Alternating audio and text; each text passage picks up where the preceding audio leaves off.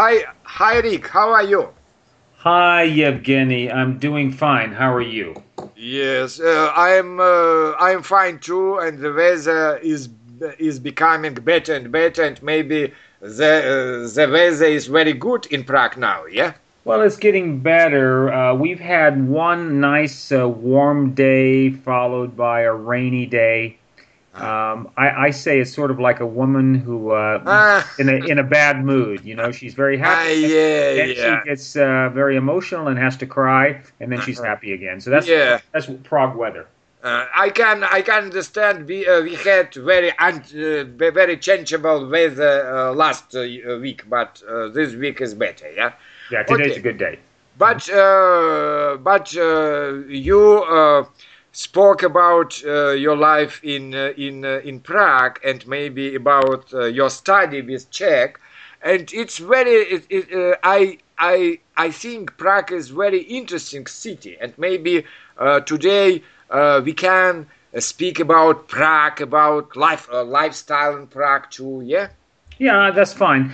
Well, you know, um, comparing Prague to, let's say, to Moscow or to Leningrad or to St. Petersburg, uh, both the cities are quite different. Uh, i In the on the one hand, when you talk about Russian cities, let's say St. Petersburg, uh, that is uh, a far more um, uh, architecturally a more modern city. Uh-huh. Uh, it was built, began, you know, St. Petersburg was established in 1703 by Peter the Great, Yeah. and he imported a lot of very nice, uh, I think, Italian architects, Yeah. Yeah. uh, and they built the, the city in a certain way.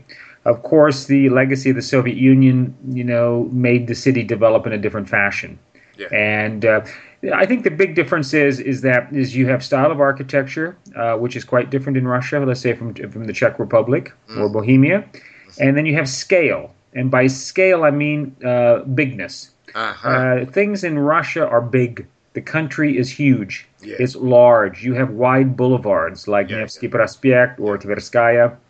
Uh, the modern Soviet era, you know, emphasized bigness, hugeness. yeah. Yeah. Uh, and the cities, uh, you know, Moscow's an older city, of course, Yeah. than than St. Petersburg. Uh, but a lot of the sections of modern Moscow were, you know, built in the, after the Bolshevik Revolution, and so you have like the Seven Sisters, the big modern Stalinist architecture, which is quite overwhelming. So, uh, on the one hand, you have Prague is uh, in its entirety today is about a million people Uh-huh. but that is really spread out. That's metropolitan area. Prague is divided into about 19 little cities, each with its own mayor, and then you have what they call a primar for the uh, primator, pardon me, primator for the entire uh, um, city itself, for the entire uh, incorporated area, all the suburbs, Yeah. and that's what we in English we would call a lord mayor uh, but they would call uh, primator. So the, the historical town itself is uh, only about five uh, sections. They call them towns, but they're sections. We have the the oldest, of course, is you have Hradčany up by the castle, hmm. and then the second one is Malá Strana, which is right down from the castle, which is over the river, called the Little Quarter. Then you have Stare Miesto. Mm. Miesto in Czech means city, Gorod. City, yeah. Where in, where in Russian means place. But Yeah. miasto, like Polish, is miasto. Yeah. Yeah, Stare Miasto is old old town. Mm-hmm. That's where you have the center, where you have the famous uh, uh, clock Mm. and uh, the uh, the cathedral downtown. And then you have Nove Miasto, Yeah. which began to be built uh, at the in during the time of Charles IV, the famous Holy Roman Emperor and Czech king, Mm. and that was in the 1350s. And then you have another curious one called Josefov. Josefov. And that is the old Jewish town. We had a very large Jewish population, and they had their own town. And that's south of um, Old Town Square to the river, which is the Vltava River in Czech. And the Germans have a name for it, which we use in English, called the Moldau. And uh, there's a funny thing here in Czech in the Czech Republic. Almost every town has two names. You have the Czech name, and you have the German name, and then of course uh, the Czech names are usually translated into English. Yeah. Uh, but you have two names because of the heavy. Well, it was part of the Uh, Austro-Hungarian part Empire. Of the, of, of, the Austro-Hungary Empire. Yeah. for 300 years, from about 1620 to um uh, to uh, 1918. Mhm. So it's a lo- lo- about 300 years. Yeah. And of course, in the western sectors of Bohemia, Mhm. uh, yeah, and also really just from the north through the west down through the south into Moravia, you had a heavy German population, Uh-huh. uh, German uh, immigrants that came in in the Middle Ages. These were depopulated areas at the time of Charles IV, and this is and in his era, we didn't we weren't in the era of, of nationalism. This was the era of dynasties. It was quite normal in Europe in the Middle Ages Yeah. to have one nationality live next door to the other. Mhm. And the era of nationalism really was something that came about in the 18th, 19th century. Mm. So Czechoslovakia, when it was a one country, Yeah. uh, up into World War II, you had um, three and a half million Germans, eight million Czechs, uh, and about uh, two million Slovaks, and then a mil- million or two million Hungarians. Uh-huh. It was a little, you know, a little remnant of the old Austro-Hungarian Empire. Yeah. Uh, however, the historical borders for what is now the Czech Republic comprise Moravia, Bohemia, and a portion of Silesia. Mhm. These were historical borders from the Middle Ages for the Czech Kingdom. Mhm. So there was very strong historical justification for the borders that were given in Versailles. Slovakia was a different matter. Mhm. Slovakia had been a part of the Hungarian kingdom for about a thousand years. Uh-huh. And so what they did was they cobbled together the Slovak districts. Yeah. But what happened in Slovakia was the fact that all the cities were dominated by Hungarians, Germans, and Jews, Mm. and not by Slovaks. So you had these you had these anomalies Yeah. where the big cities there were no big cities in Slovakia. The biggest city was you know thirty thousand people. Okay, but the cities themselves were didn't have many Slovaks, and you had these other minorities uh, that were part of the old empire. So you had all these sort of problems. You still have that in Slovakia. You have towns near the Hungarian border that are all Hungarian, but they're in Slovakia. It's it's a bit of a sticky wicket, as they say in England. So that's that's basically this is a very small country. Yeah. So when you get into Prague itself, it's the historical area probably has less than 70, 80,000 people. Mhm. That's the down. That's called Prague One. Prague One has those five towns, but that's where the majority of the ministries are located. Uh, that's where the that's where the tourist area is. That's where all the uh, tourist sites are. That's where everything that you want to see is concentrated. The best restaurants and everything. So that's the heart of it. So Prague, as compared to Moscow, is very doable. It's very easy to get around. Mhm. Uh, you can walk Prague one on foot. Yeah. We have an excellent transportation system. We have a metro system built by our friends in Russia in the 1970s, so it looks just like the, what you have in Moscow. The trains, that is, Yeah. not the stations, but the trains are Russian-built trains. Very efficient, very cheap.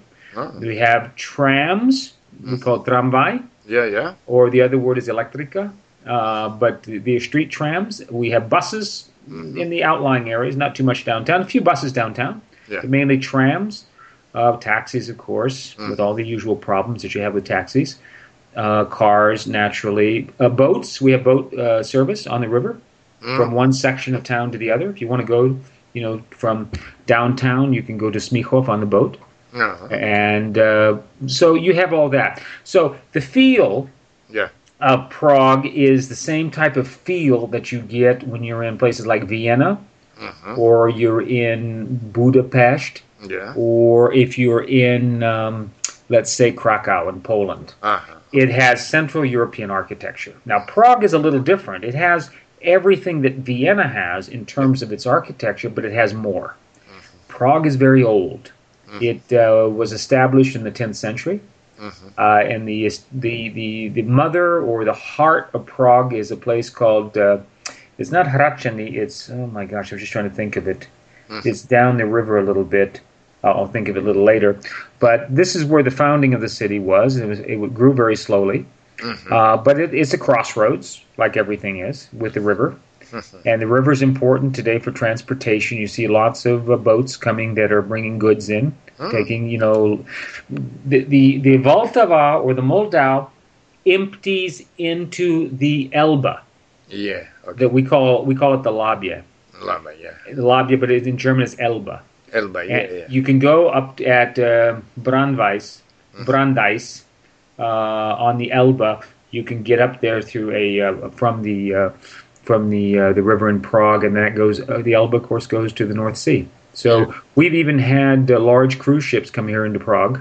Mm. It's it's a circuitous route to do so. Yeah. So that, in in essence, is the town is small. It has a huge amount to offer. It has a wonderful atmosphere. It has uh, it's famous for its theater, especially its black light theater. Mhm. Uh, called you go, uh, you know that was uh, Ma- I think it's called Praga Magica or something.